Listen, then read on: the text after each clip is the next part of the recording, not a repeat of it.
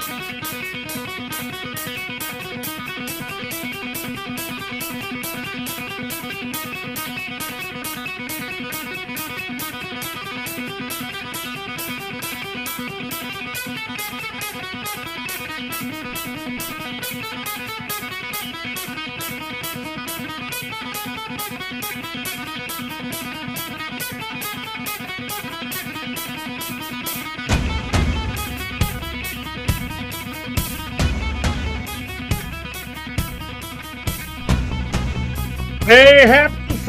to you all, and welcome to another episode of Frankly Speaking Baseball, right here on WWBG 1470 AM and WTOB 980 AM 96.7 FM. We are also streaming, that's right, streaming on Facebook, YouTube, LinkedIn, Twitter, Twitch. Join all of our Frankly Speaking uh, baseball sports networks and listen to us, join and share. Also, want to thank our five fabulous groups that tune in week after week after week on Facebook groups, Real Baseball Talk. They've been here every week with us. Also, Baseball Talk, BASports.com, as well as Baseball Life. And not to leave out Baseball Away Life and traditional baseball fans. And as always, I am sitting alongside our great co-host, Brett Wiseman. Brett, how you doing today, buddy? I'm fantastic, Larry. How are you? Oh, great. We're coming down to the nitty gritty. We're in the middle of August, best time of year, and we got some, once again, some storylines I'd rather not be talking about. And then we got some storylines that are just incredible. We'll go over some of the ones I think, some of the ones Brett may have, but I want to start off with one that's been really uh, concerning to me um, the last couple of days. The more and more I read up on it, and word out in New York, I think it was Mike Puma, I'm not 100% sure, that did an article that Justin Verlander, throughout his short stay with the New York Mets, was basically uh, in his own world, not being um, I don't uh what's the word approachable by other teammates, just not being a good teammate and talking a bad about the ball club. And it raises a lot of questions for me, Brett, and I'd love to get your opinion on this, but first of all, if you have a guy on your team that is becoming a cancer to the team, my first question would be why the heck are you keeping him? I don't care how much money uh, this guy is costing you. At the end of the day, it's supposed to be the most important thing is winning, winning, winning, winning. And in this case, from what even Max Scherzer was saying, was he was really becoming annoying and affecting some of the teammates. And the second thing is, this is what happens when you put an inexperienced GM. I never understood Billy Eppler um, then putting him in as a GM because he was with the Angels before and he wasn't successful. He was actually part of the demise of the Angels. Why does baseball continue to put incompetent people that have failed before back in the same role? It's a great question. And it's one that I've asked myself plenty of times. But to your original question, about did the Mets keep Justin Verlander for too long, I think both parties are at fault in that. Uh, I think Justin Verlander knew what he was getting into when he signed the dotted line with the New York Mets. He knew full well what kind of situation he was walking into. That means he has no excuses for the way he acted. It sounds to me like he should have never signed there in the first place. Sounds to me like he saw the biggest dollar sign amount. Now, I'm not saying Justin Verlander is one of those all about the money guys in every situation, but I think in this case, his eyes got bug eyed. He got bug eyed. His eyes got big when he saw that, that number on that sheet. And he signed that dotted line with Steve Cohen. But he knew full well what he was getting into. So he's at fault. The New York Mets are at fault for creating and cultivating this culture of not even complacency, just complete and total dysfunction. Like they have Lindor, Scherzer, Verlander, Alonso, all this talent, and it's so dysfunctional that when you look in the dugout, there's no energy. None Nobody. It, it doesn't even look like those guys want to be playing baseball right now. When you But look at the post game interviews, it looks like the everybody's in their own world in the clubhouse. I mean, there's no cohesiveness to this. It's been like this since April, even Yes. probably since back to spring training. So Justin Verlander knew what he was getting himself into, and he still signed. The Mets have had that atmosphere. So to me, both parties are at fault. Justin Verlander should have never signed, and the Mets should never have signed him. you know, one thing we didn't mention then you got to put at the top of the list at fault has to be Buck Showalter. Absolutely, Absolutely. You know, here he And- is. He's the manager of the team. He's letting this go on. He's seeing what goes on, and I think Buck is an actual. Uh, what's the word I'm looking for? Um, he got involved. He was an old school manager trying to change his way into the new analytic world, and it's kicked him in the butt because that's not his way of managing. And that is Bill. You got Bill Eppler here that is all analytics, and Buck Showalter here that you know is an old school type manager that has a lot more gut. Not that he doesn't use any analytic, but you basically miss. You know, you're not mixing. it's apples and oranges. It's not two guys that are working together. And what happens when you create warm and cold air together? It creates thunder, and that's what we're finding out in in uh, Flushing right now. Ask Tony La Russa how trying to be a new age manager as an old head worked out. Oh yeah, Buck Showalter's getting the Tony La Russa White Sox treatment right now. I mean, it's just kicking him in the rear end. You said it. And Yep. Tony La Russa had a talented roster with the White Sox. Now you see them dismantling that roster piece by piece. Now the Mets are doing the same thing because they've the way that they have set things up. There's no cohesion.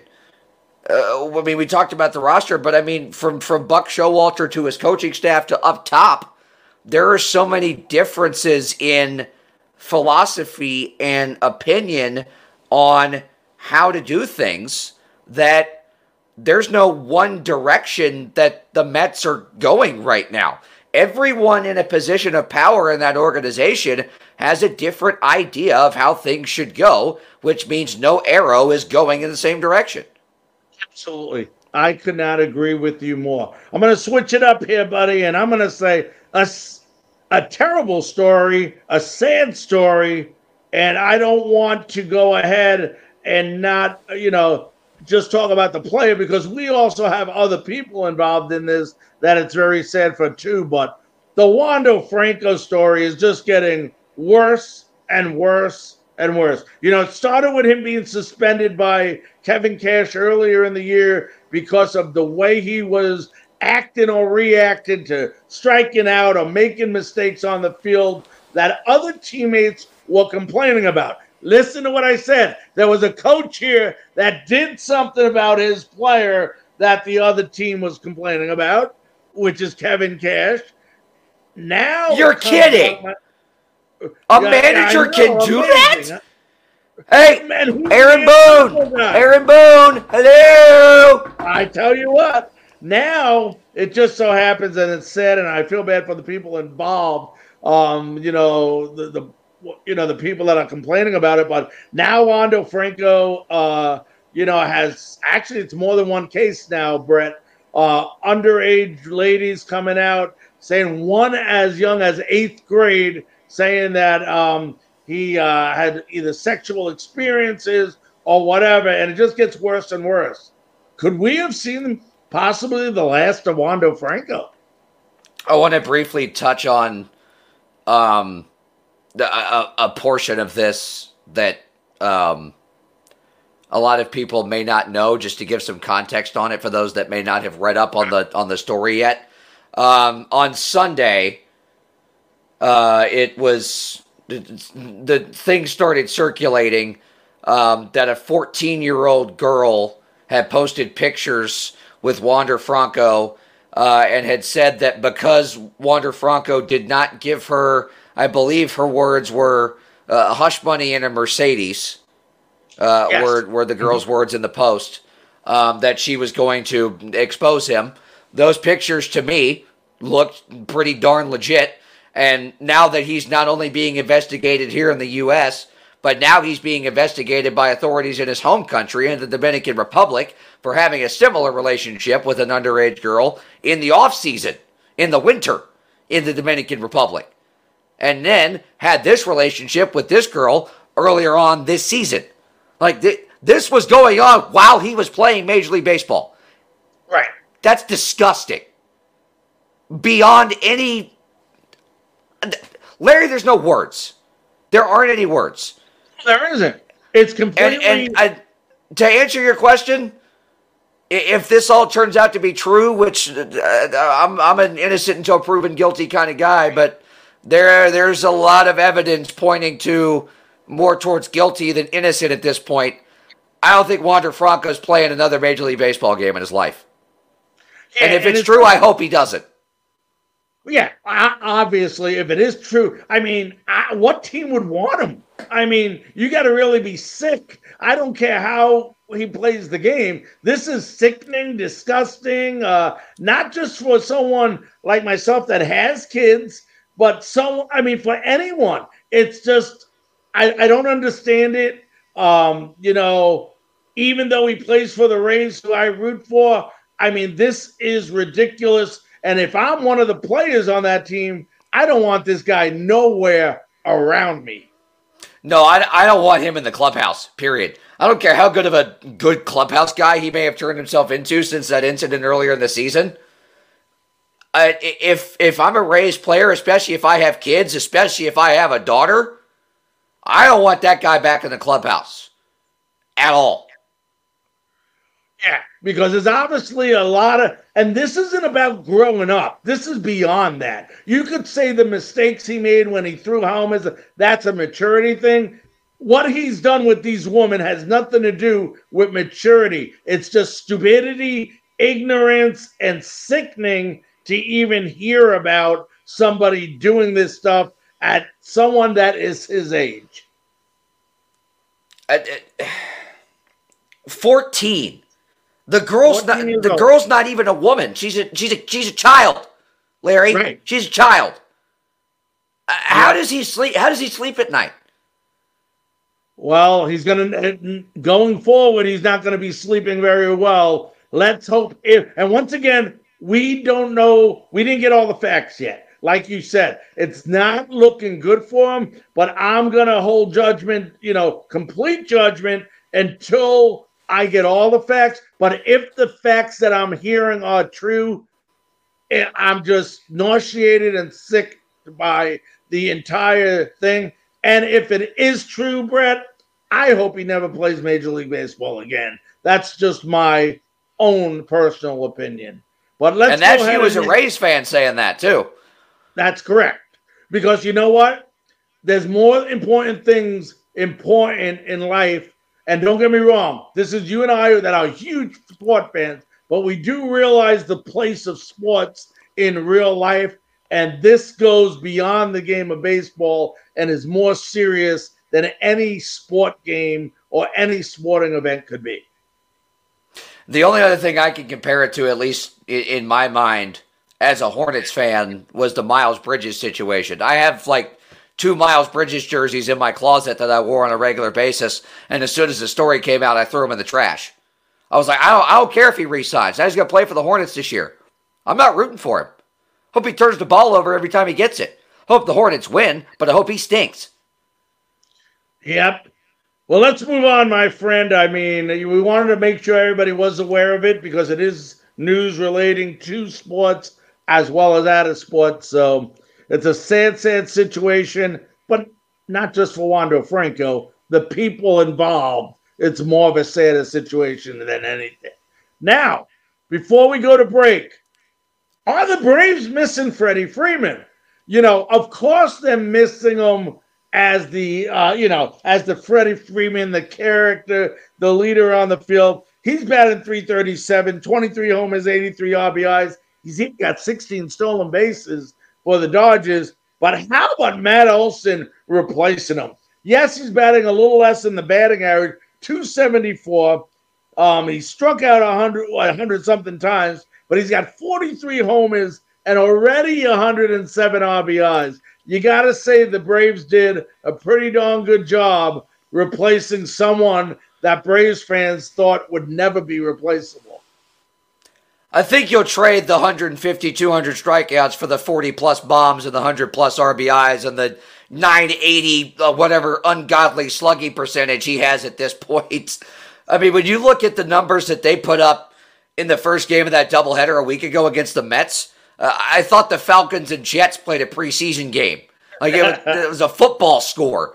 I mean, he had two home runs in that game too on a terrible weather day in New York, like driving rain, wind blowing in. It's Citi Field that's already hard enough to hit there. No, Matt Olson goes three for five with two homers and another one that went off the top of the wall and was like inches from being a home run. No, the Braves aren't missing Freddie Freeman. The Braves, if anything, when you look at the numbers right now, the Braves got an upgrade. And I have no problem saying that from the home run and RBI standpoint, they did. I don't know much about Matt as far as the clubhouse guy, um, you know, but I know that everybody loves him on that team. I get to watch the Braves a lot. Like I said, I got the MLB ticket. But I'll tell you what, it's not a bad first baseman either. You know, people forget. So I'll tell you what, are they missing it from a statistical standpoint from a guy on the field? No, they are not. But I'll tell you what, the Dodgers are sure happy they have Freddie Freeman. So, you know, you can't take that away. Let's go to a break.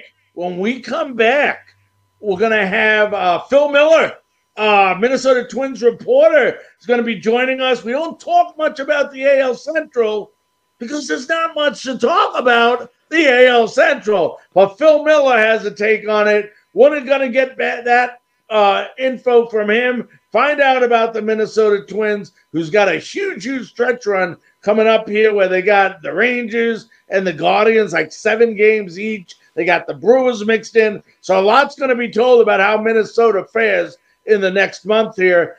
And then when we come back with Brett, some possible landing spots if Shohei Ohtani should go somewhere. Should be an interesting conversation. I have my picks. We'll talk about that. Let's go ahead and take a break.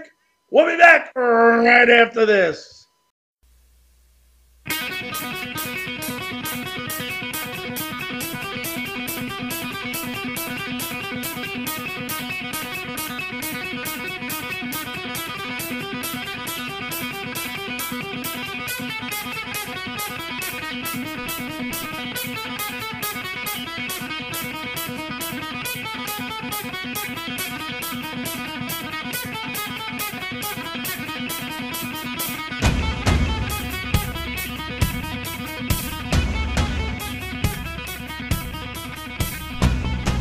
Ladies and gentlemen, welcome back to Frankly Speaking Baseball.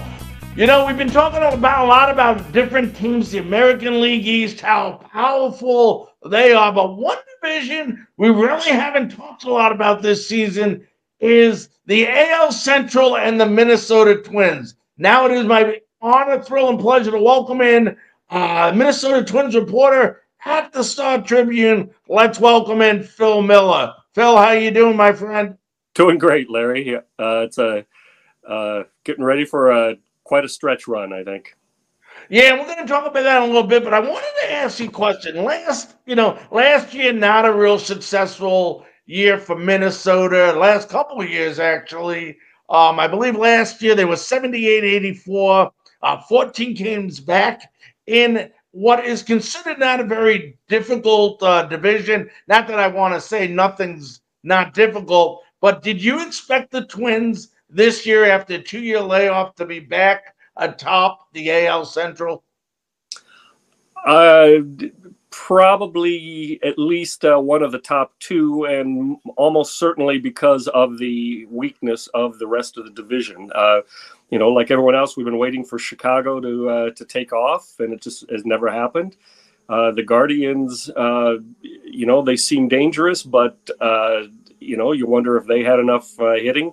I thought when the Twins signed Carlos Correa, I thought that they would be uh, and then made the trade for Pablo Lopez. I thought that they would be right in the mix. You, you, know, you talk about last year, they finished 14 games out.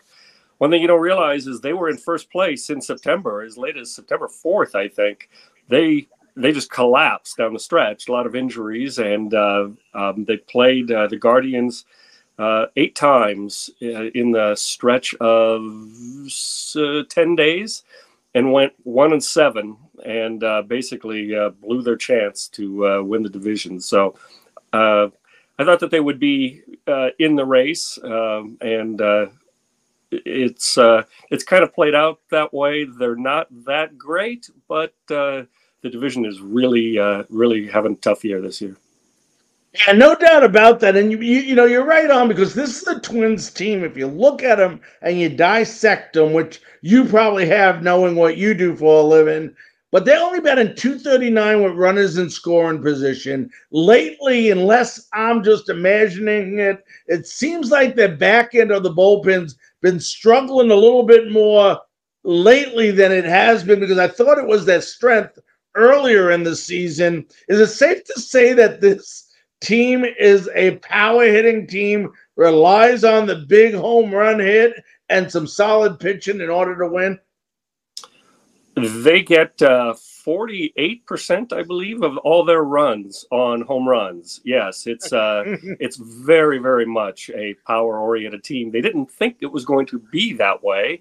Uh, but uh, it uh, it really has uh, turned into the all or nothing show. I mean, uh, they have Joey Gallo on the team, and uh, there aren't many all or nothing hitters like that around. I, I think that has surprised them a little bit they thought that they had enough uh, on base uh, to uh, score a little more. And in fact, they were confident enough in that they traded Luis Arraez, who's who is uh, who won yeah. the batting title last year and is going to win the other league's batting title this year. Uh, so I, I, think that shocks them uh, to the extent that that home runs have have had to carry them this year.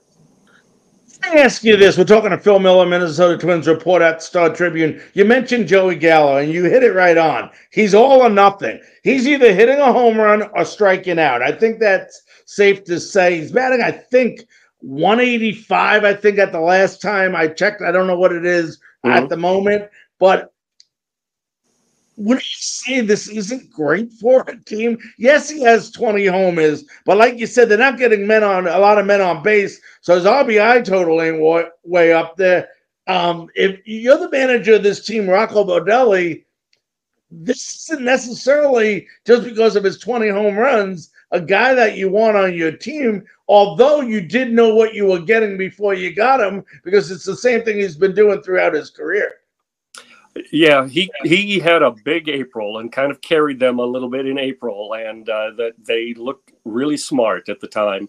But uh, Joey Gallo has gone through some unbelievable uh, streaks of uh, well, he had until uh, last uh, Friday Saturday, he had four hits this month.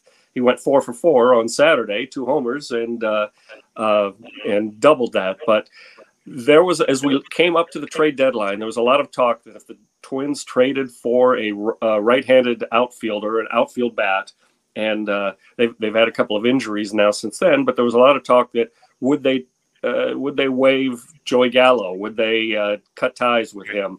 How many teams do you ever consider cutting ties with their home run leader? But uh, that's it's kind of the season that uh, that he's at it's uh, identical to last year. To ask Yankee fans uh, what it looked like.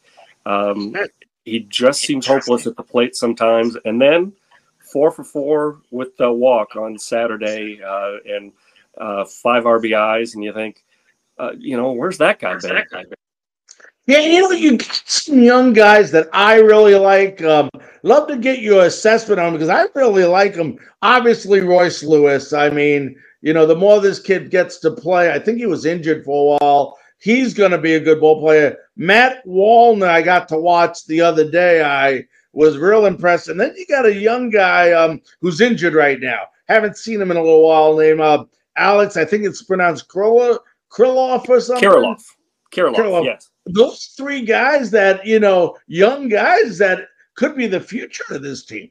And you're leaving out uh, probably their best rookie this year, uh, Edouard Julien, uh, the, right. the, second baseman, who is uh, the closest thing to a Louis Arraez pure hitter that the, that uh, they've had. He has uh, he he, he came up when Jorge Polanco was injured earlier in the year, and basically has made it impossible to send him back down now. So they do have a lot of young talent. This is going to be a team in transition the, over the next year uh, as they uh, shed some of the veterans um, uh, and move guys like uh, Wallner and uh, Kirilloff, who uh, also a big on base guy that they were kind of counting on, but has had a lot of trouble staying staying healthy.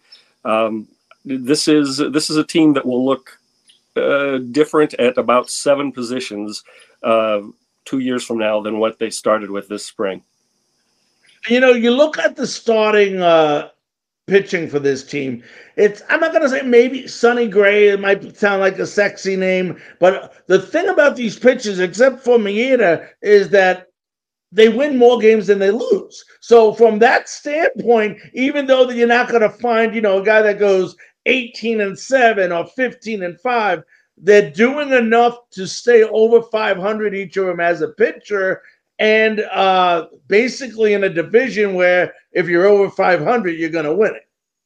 And they have gone through they have been searching for veteran pitching reliable pitching for the last few years going through guys like matt shoemaker and jay happ uh, chris archer last year uh, dylan bundy guys that they hope uh, that they can kind of resurrect their career, and it and it has not worked out. But they trading for Pablo Lopez has been important. Um, they traded uh, Nelson Cruz two years ago for Joe Ryan, who has uh, for the first three months of the season uh, looked like the ace of the staff. Um, they've got another guy named Louis Varland who uh, would be first man up, I think, if uh, if they needed another starting pitcher. He's at AAA, and he has uh, in the looks they've given him, he has he's kind of come through. It is, I think, it's the best pitching staff that I have seen that didn't have Johan Santana on it, and uh, that's unusual for the Twins because uh, pitching has been their downfall for the last decade. Um, they finally have five guys, even six uh, now uh, in the starting rotation with Bailey Ober, uh, another right. really young guy who uh, who has looked great for long stretches. Um, so it, it, it's a different kind of Twins team. Uh, I, I, think um, offense has carried them for so long uh, that it thing the tables have turned a little bit. How big is it going to be? I know Joe Ryan's been injured. I've heard talk that he may be back, be back as soon as next week, maybe. Yeah. How big is that there? And what is coming down, like you said earlier, to one of the big stretch runs this season for the Twins? How important is it to have him back? Uh, pretty important. I would think that he was the, their uh, number one, uh, their game one starter in the postseason. Uh, I would have said that until uh, he uh, came back from the uh, All Star break and wasn't the same guy and went through uh, gave up uh, uh, home runs uh, in bunches, uh, two, three, four a game. Um, and finally, he did not tell anybody that he he was going through, he was fighting through an injury, and and that they hope that that explains it. I would think that they still consider him their number one or number two guy when he's healthy. Uh, he's got that kind of stuff. He's got uh, he's got a fastball that's uh, it's only 92 or 93, but it has more swing and miss potential than uh, than their hard throwers. Um, so uh, I I would put him in the top. Sonny Gray uh, with him, and uh, Pablo Lopez and Bailey Ober behind him. I would think that that's how they would go should they get to the playoffs. And uh, we know that it's we know from last year that it's too early to count on that. You know, you mentioned, and we talked about a couple times this stretch run coming up. They got Pittsburgh this weekend. Then they play the first place Brewers, the first place Rangers, and then the team fighting with them for the battle in the AL Central, who's only four and a half games out, the Cleveland Guardians. And everybody knows when you have a Terry Francona on the other side, you never count that team out. Talk about the importance of these next four series and how it can decide uh, the fate, really can, of the Minnesota Twins. Yeah, and they have not uh, always risen to the occasion against some of the better opponents uh, this year. Although they uh, did just take two out of three in Philadelphia, which uh, gave them uh, a little a little bit of a boost. yeah, they. you're right, it, and actually the schedule goes Rangers, Guardians, Rangers, Guardians over a two week path, and that's that's playing one of the hottest teams in baseball and the team that just absolutely obliterated them down the stretch to uh, steal the division. Things are a little different this year. They are well, they're only four games above 500, I believe. Uh, but the Guardians are five below and have not looked like a real uh, challenger to them. So uh, this, uh, yeah, these this next three weeks, uh, I think probably decide the decide the division. Um, and you know last year we thought the same thing and uh, they fell apart. So uh, I will be interested to see if there's any any carryover uh, memory from uh, from just how badly things went uh, last year. I'm to Phil Miller, Minnesota Twins reporter at Star Tribune. Phil, you've had four years now to assess Twins manager Rocco Baldelli. What is your assessment of him from first a manager as far as just his style and how he relates to his players? Uh, he used to not be the. Uh, he used to be older than. I mean, uh, younger than uh, one of his players when Nelson Cruz was here, uh, and uh, that's kind of the. that's that's what it feels like. He feels like one of the players. He's very much got a player sensibility. You know, his career was greatly damaged by injuries, and he knows what it's like to go through that. And so he's very, very mindful of what can I do to help keep these players healthy? Um, it frustrates fans, I know, that uh, that he tends to sit uh, players down uh, more than they would like. That he doesn't push pitchers to uh, throw even hundred pitcher pitches is pretty rare for him. Um, he's also a guy that doesn't like to take credit. I'll tell you this: I've never encountered a, a coach or manager in pro sports who is more willing to say, "I don't know." boy, you got me. When you ask him a question, uh, he's he does not pretend to have all the answers. Um, he is, uh, but he's relentlessly upbeat. Uh, the the players love him in the clubhouse. Um, he's very honest, uh, and you know, you ask him, and he'll say he's trying to, you know, he, he's trying to be the kind of manager that he would have liked to have played for when he was going through a career that was full of promise and uh, ended up uh, uh, hampered by injuries, I guess. Yeah, more questions. We'll let you run, Phil. You mentioned that he doesn't allow a lot of the pitches, and you're absolutely correct. Throw more than 100 pitches uh, is definitely uh, pre maintenance on making sure they're not going to get injured by throwing too many pitches. And you and I talked earlier about the bullpen not being, you know, the back end of the bullpen struggling more than it had previously. Do you think this is some of maybe uh, the reasoning being that maybe the bullpen has been being overused because he doesn't allow the starting pitches to go that much? You, you hear that a lot. Sonny Gray mentioned it in spring training, uh, kind of uh, floated that theory himself. Uh, and it definitely, I think, was the case last year. The bullpen was worn down. Uh, this year, um, for one thing, they found uh, um, a great uh, right-handed reliever in Brock Stewart, who unfortunately has uh, missed a month and a half now uh, with an injury. But uh, the the back of the bullpen, uh, I think they feel pretty confident if they uh, have a lead in the seventh inning. Uh, Jhoan Duran is one of the great unknown relievers, I think, around the around the league. He, he's thrown a couple pitches 105 miles an hour, which you can imagine how hard that is to hit. Um, he has given up a few runs lately, but I don't think any team wants to face him in the ninth inning. Um, they have Emilio Pagan, who used to be a closer in San Diego, has gone through some rough times here, but is having a strong year as a setup guy. Uh, if they can get uh, Brock Stewart back, they have Caleb Thielbar back uh, to be their left-handed guy.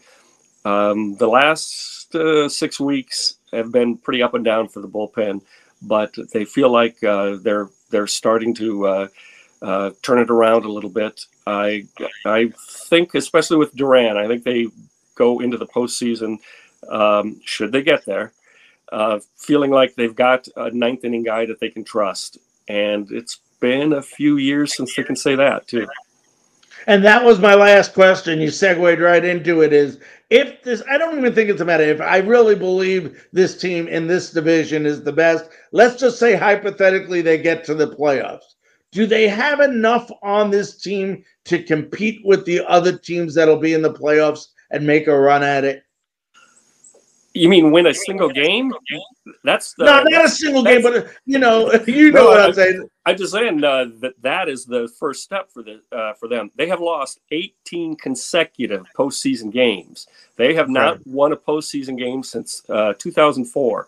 It's one of the it's one of the most uh, uh, weirdest streaks I I think you can imagine in sports because you'd think they would uh, luck into one at some point. Um, that'll be step one, and that is what the fan base wants. Do they have enough to go deep? Uh, I don't. I, I, think that good pitching has uh, has really given them trouble this year. Um, but the postseason, you know, home uh, home runs and good pitching can carry you. Those are the things that the Twins have. It would have to be, you know, be a shock like the Phillies making the World Series last year. Um, but I am a believer that once you get to the tournament, anything can happen. They're not. They're they're built for uh, a hot streak, even though uh, um, they've only had a, a, couple. Well, they haven't really had a, a, a tear it up streak this year, but uh, I, I, think they feel confident with their starting pitching, hit some home runs, and uh, and see how it goes. So I'm not going to write them off. All right, my friend. Well, listen, Phil. I want to thank you very, very much taking time out of your busy schedule to join us here on Frankly Speaking Baseball. Good talking to you, Larry. All right, you too. Take care. All right, that was Phil Miller, Minnesota Twins reporter at Star Tribune. Let's go ahead, let's take a break, and we'll be back right after this.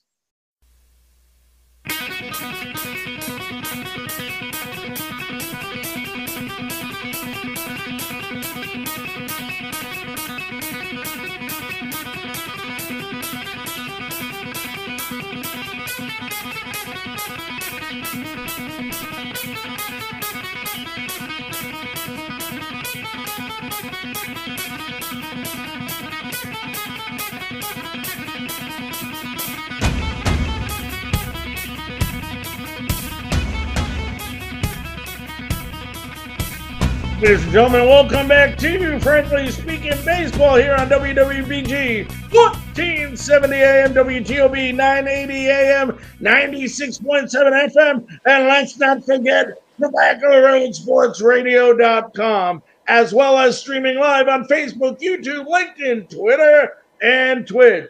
What a great show we've had so far. And, you know, we're going to talk about a topic that if you live in California, especially in the LA area, you don't want to talk about it. You don't want to even think about it uh, because you, the thought of the greatest baseball player, and I'll say it, Brett, to possibly ever play the game.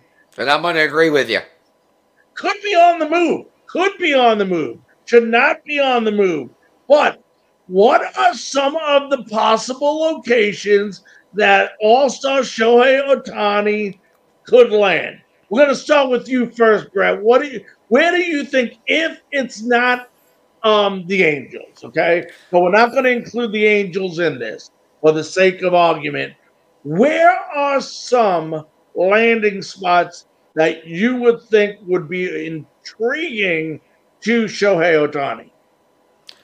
I'm going to rule I, you know, I, I know we're going to rule out for the sake of argument, but even without that, I, w- I would rule out him returning to the Angels. I, I think, I think he decided he was out the door regardless of whatever saving face they tried to do at the trade deadline this year. And we now see, given their record currently, that that has more than backfired. But I think you have to look at the Dodgers. Uh, I, I think he wants a large market. Uh, I think he wants a passionate fan base to play in front of. Um, stop right there. I, stop. Stop one minute. And I want to interject because you and I are thinking on the way, same wavelength. But I'm going to ask you this question, and for those fans listening, this is in no discriminatory way. But how much? First of all, California, if you folks don't know it, is one of the. I think it is the highest state besides Hawaii. Okay, um, I'm not saying I don't count Hawaii as a state from a baseball standpoint. It Doesn't have a baseball team, but it's the highest Asian population in the United States. Do you think it's important to any player, whether they're Hispanic, to play like in Miami or Shohei Ohtani, who is of the Asian descent, to play in a population that is highly populated with people where they come from? I, I don't think that matters to any of those guys. I think they're going to play baseball where, wherever they're going to play baseball. And I especially just don't think it matters population wise to Shohei Ohtani.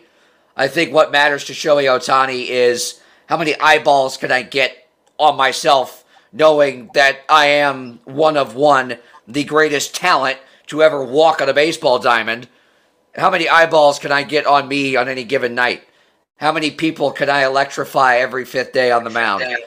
How many people could I hit absolute 112.5 mile an hour missiles at in, in, right right center field seats? You know, Shohei Ohtani wants to go and play not only where he has a chance to win, but where the ballpark is going to be full pretty much every night. Unfortunately, that's not going to be a small market. So, I you know, Yankees, Dodgers, Mets, Red Sox, the the the quote unquote marquee franchises.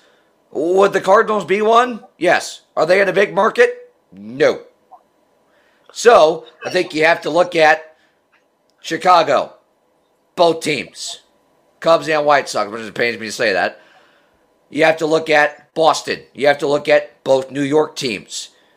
You have to look at the Dodgers. He's not going back to the Angels. I think if, if, if those five, it, it, it's a pick of the litter uh, between for for Shohei Ohtani between all right, which one of these large market teams do I have the best chance to win with? That's where I'm going. Well, I'll tell you right now, you hit on the teams that I thought. I had first of all, um, the Dodgers were one of them, but the two teams, if I'm Shohei Ohtani, and what you say is true. Big market where you can get fans every night that fill the seats. I'm going to Oakland. No, no, not Oakland. Oh, what am I saying? Wow, wow, wow. Uh, I'm just playing in front of cardboard cutouts. but no, honestly, I'm going to one or two teams, and they're both in the American League East.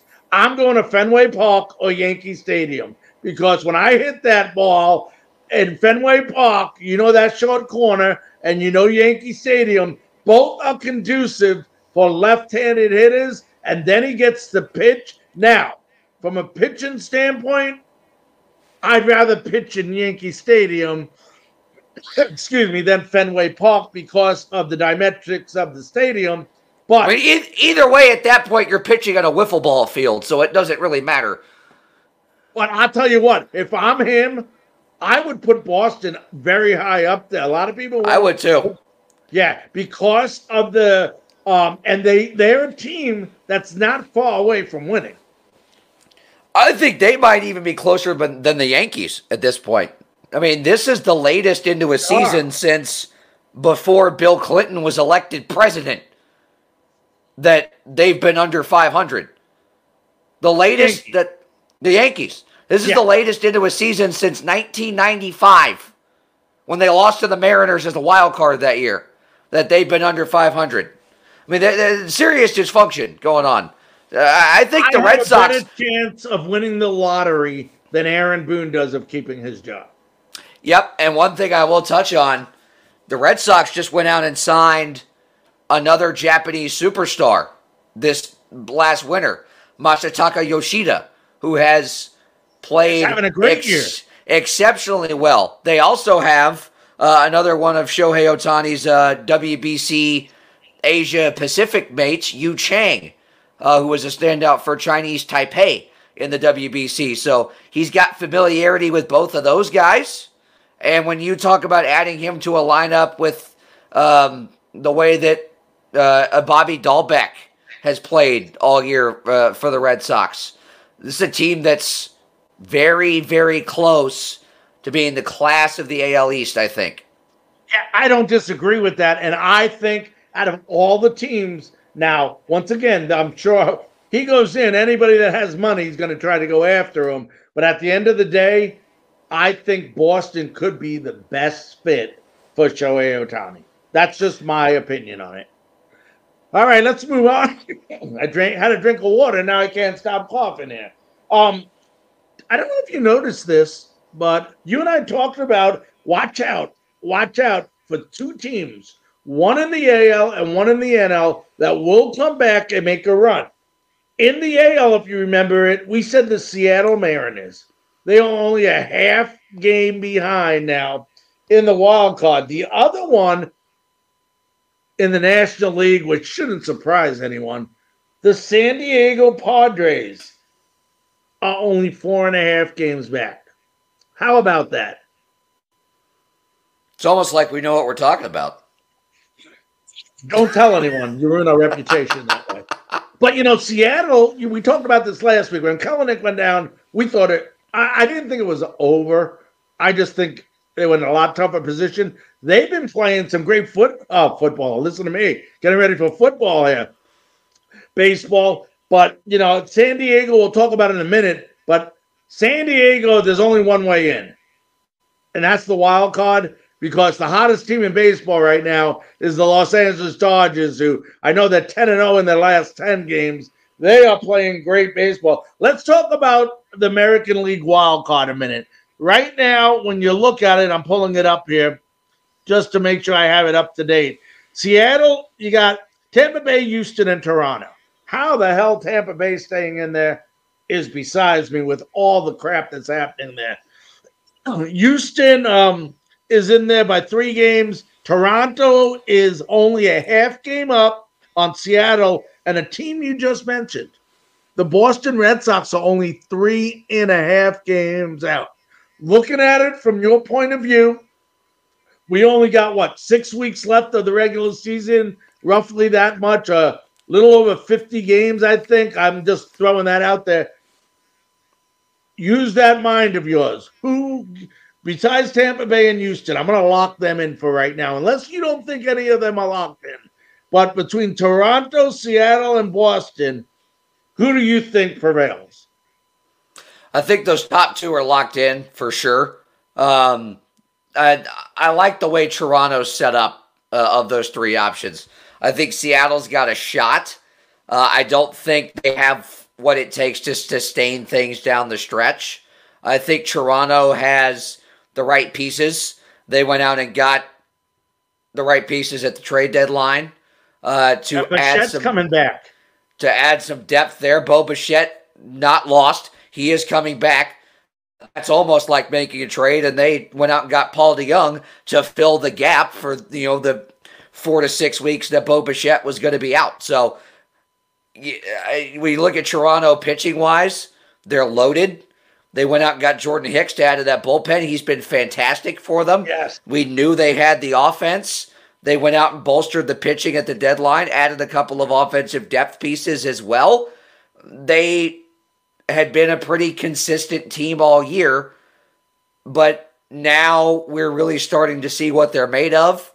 And I think down the stretch, we're going to see um, a Blue Jays team that is seasoned, that is poised, uh, and that that knows their knows what they have to do, and they've got the pieces in place to get it done. I agree with that sentiment. I think Toronto they got somebody else back just now. I forget who it was, but that team is looking better now with all the pieces coming back. So watch out for Toronto. I want to move to the NL wild card before we wrap it up because it's intriguing me. We mentioned San Diego. Then when you look at this NL, look how tight it is. You have San okay, Philadelphia three and a half game lead in the wild card. San Francisco one and a half game lead. Chicago, Cincinnati, and Miami are all tied for that last spot. Arizona, your team, I say your team because you've been pulling for them, one and a half game back. And then you got San Diego, four and a half games back. For those of you New York Met fans watching, seven and a half games back. So it'll There's be oh, more amazing, than, or more amazing than 1969 if this happens. But I want to get your take on that final. I have my opinion, but before I tell you who I think the team that prevails in that third, or you know, it could be the top two more spots in the NL. How do you think the NL wildcard ends up? As much as I love Arizona, and I love what they've done and been able to do. And as much as I love what Miami has been able to do, there's no team out of those options that has the most seasoned and most experienced talent to know what style of baseball to play this time of year than the San Diego Padres. They have the pitching, they have the offense, they have the defense, but they also have the experience, they have the seasoning to know what to do at certain situations in crunch time, in important dog days of August, you know, important September baseball games. Miami hasn't been there. Arizona hasn't been there. For all these teams, their postseason is every day for the next 50 games. That's correct. And of the three teams that would know best what to do every one of those given nights, I am putting my money on the San Diego Padres over a team of youngsters in the desert or a team of youngsters in South Beach. All right. I I think the favorite is there's no question asked would be San Diego because of the pitch. And I watched Blake Snell yesterday night was tremendous. I love this guy Grisham they have who played a great game yet last night as well because everybody talks about Machado and Tatis. But this kid was incredible. Ha-Seong Kim as well. Nobody talks enough about that guy. That guy is a Who's that? hitter. Ha-Seong Kim, the second baseman. Yes. Who yeah. basically booted Jake Cronenworth from that spot because you have to get his bat in the lineup. I mean, that guy is a ball player. But I'm going to tell you something.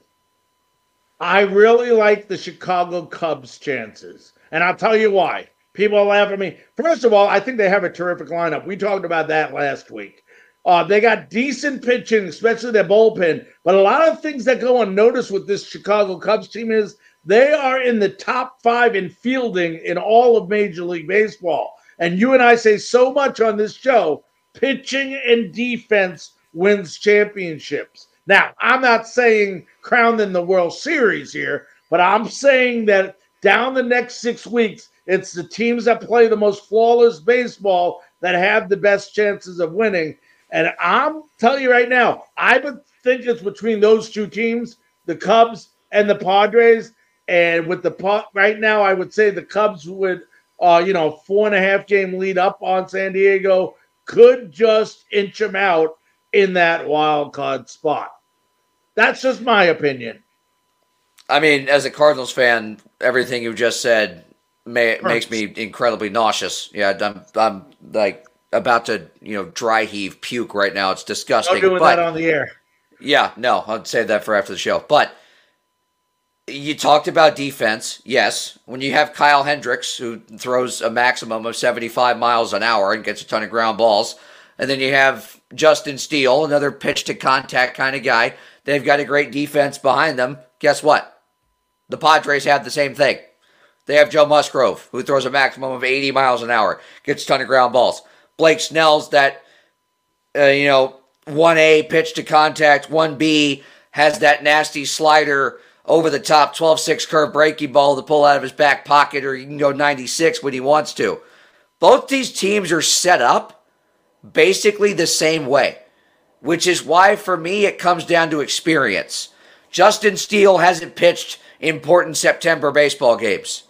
Kyle Hendricks hasn't pitched important September baseball games since 2016, the last time the Cubs won the World Series, which, by the way, they've only won once in 108 years, but you know. Anyways, for me, it comes down to experience. There are a lot of guys, young guys in that Cubs lineup as well. Christopher Morel is playing fantastic. Yep. He hasn't taken at bats in the middle of September when his team's in a pennant race. Manny Machado has. Fernando Tatis Jr. has. Well, I guess what, buddy? Only time will tell. And you know what? We have to end on that note, actually, because we are running out of time. But once again, Ironic. There's, so much, there's so much to talk about. We, you know, in an hour show, you just can't get it all in. But once again, folks, another great show, another great episode, and we're gonna have even more as time crinkles down here in the pennant races in Major League Baseball. Make sure to tune in next week, same time, same place, same channels. For Brett Wiseman, I'm Larry Frank. Good night.